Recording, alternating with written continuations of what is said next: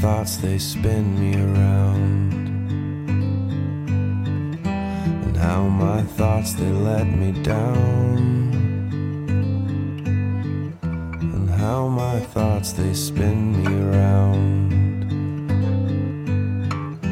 And how my thoughts they let me down.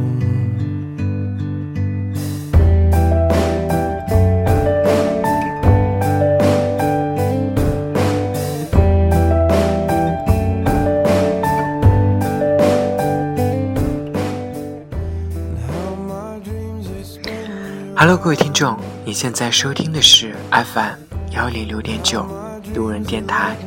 男孩的复数是 gay。很感谢各位听众在深夜聆听路人电台。晚上好，各位听众。如果你喜欢路人电台，请把它推荐给你的好基友们。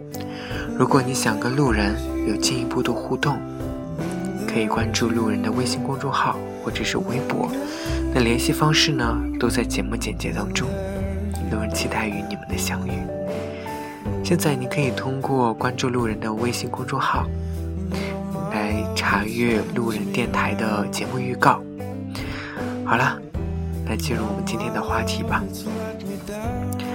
今天路人想跟大家分享一个真实的故事，这个故事叫做《无奈又无望的欲望空间》。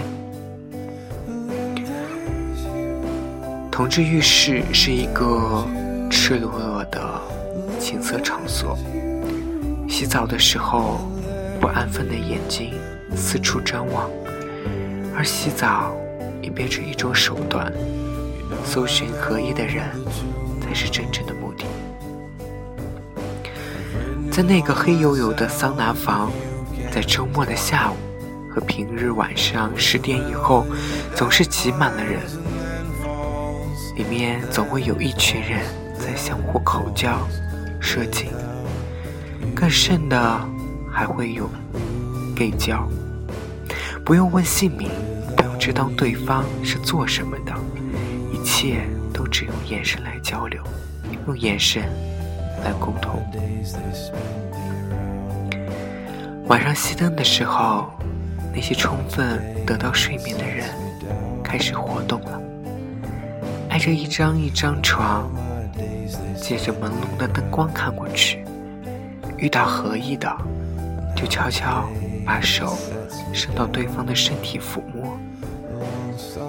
对方如果醒了，看到摸自己的人不满意，就会拿开对方的手，而摸的人很自觉地寻找下一个目标。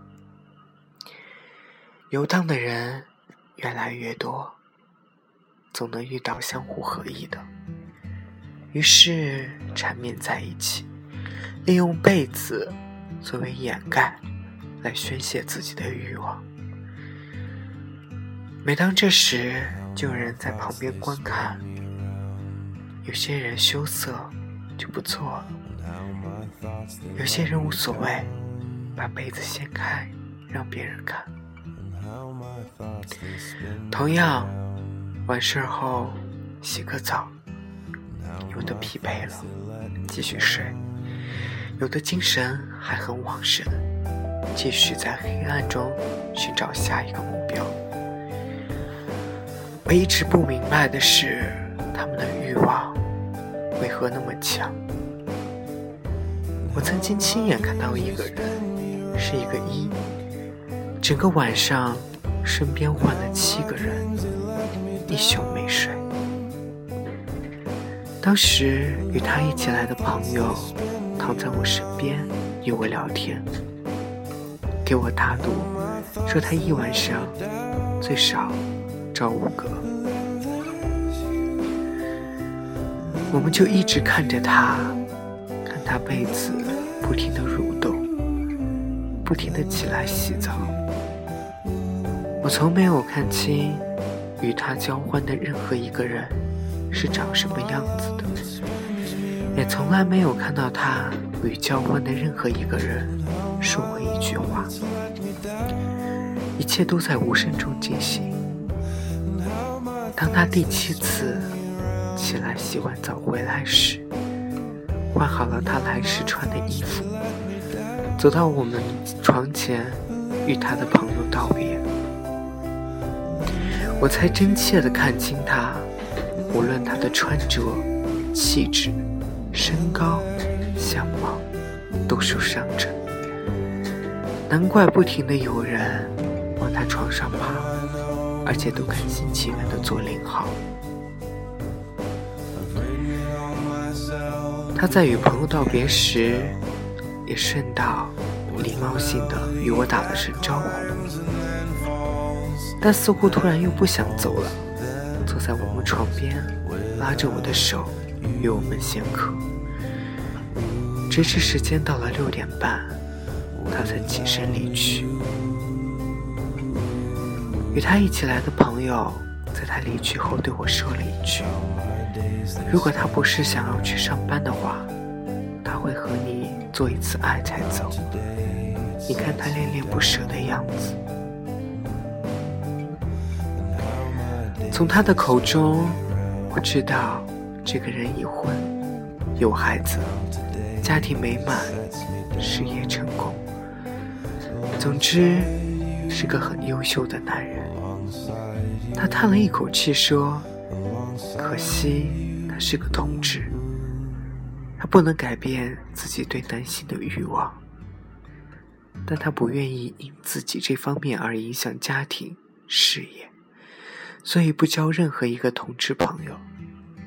他每个月固定来这里一两次，来到这里，他就不会让自己停歇。难怪，我从没看到。哪个人拒绝任何一个爬上他床上的人？对他而言，他来这里只是为了寻求性的发泄，再无其他要求。我很疑惑的看着身边的这个人，既然他不交任何圈内的朋友，那你算是他什么？还是情人？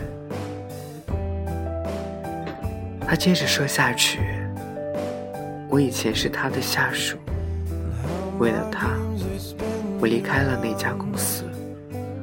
我来这里只为陪他，看他与人做爱，然后回去疗伤。接到他的电话，我又陪他来这里，看他与人做爱，再回去疗伤。”我知道有些话题不能继续下去了，我也不想太探究别人的心理。有的东西一回就可以了，没有必要问得那么清楚。我们各自点了一支烟，一时沉默不语。我在想，这个浴室。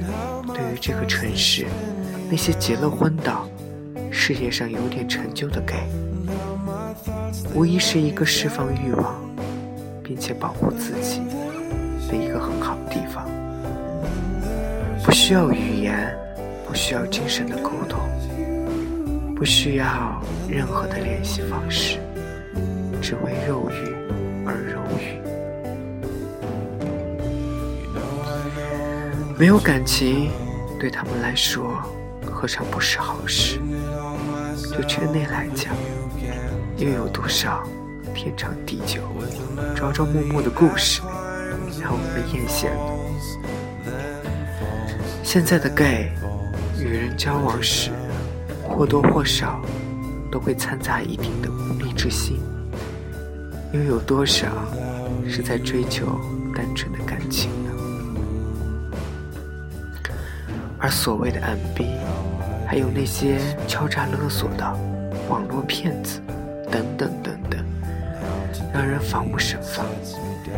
一不小心就会让自己名誉扫地，家庭解体。与其冒着危险结识同好，不如来这个浴室，既解决了生理需求，又无需担心什么。同志。真的就这样无奈吗？身边的人突然用很坚定的语气说了一句：“我在等他，等他回来。”用一生，我也要等。我只能沉默，看他的眼泪一滴一滴的滑落。记得曾在社区网络里看到相关的调查，问如果有来生，来生你是否在期盼自己仍是个 gay？回帖中有不少人都表示不愿意，他们认为做 gay 太累了。我很疑惑这两个结论，直到有一天。我有幸与老一辈的 gay 在一起聊天时，我才知道李老师是对的，网络上的答案也是对的。老一辈的 gay 说，我们那个时代能暴露自己 gay 的身份很少，也没有网络这样信息很发达的工具来交流。那个时候的人。都不是。万有人从外地慕名来找我，即使双方不满意，我还得包他吃住，临走了还要给他买回程的车票。我们都这样，哪像你们现在乱七八糟的，什么都有。听到这样的话，我不知道现代的该怎么想。我只知道，当时我只有一个念头：那个单纯的世界，我们是不可能再遇到。我兄弟的 BF 就曾直言不讳的告诉我，我与你兄弟最初的交往不低不纯，只是他对我太好了，我才真心实意的跟着他。在这家同志浴室里，我碰到过形形色色的人，他们在交谈中，多少显露出无奈、感伤和失落。每每个人都有每个人的故事，每个人的故事又显得无奈而又失落。是否同志的世界真的？会遇到幸福。好了，各位听众，感谢您在深夜聆听路人的电台。晚安，成都。今夜，请将我遗忘。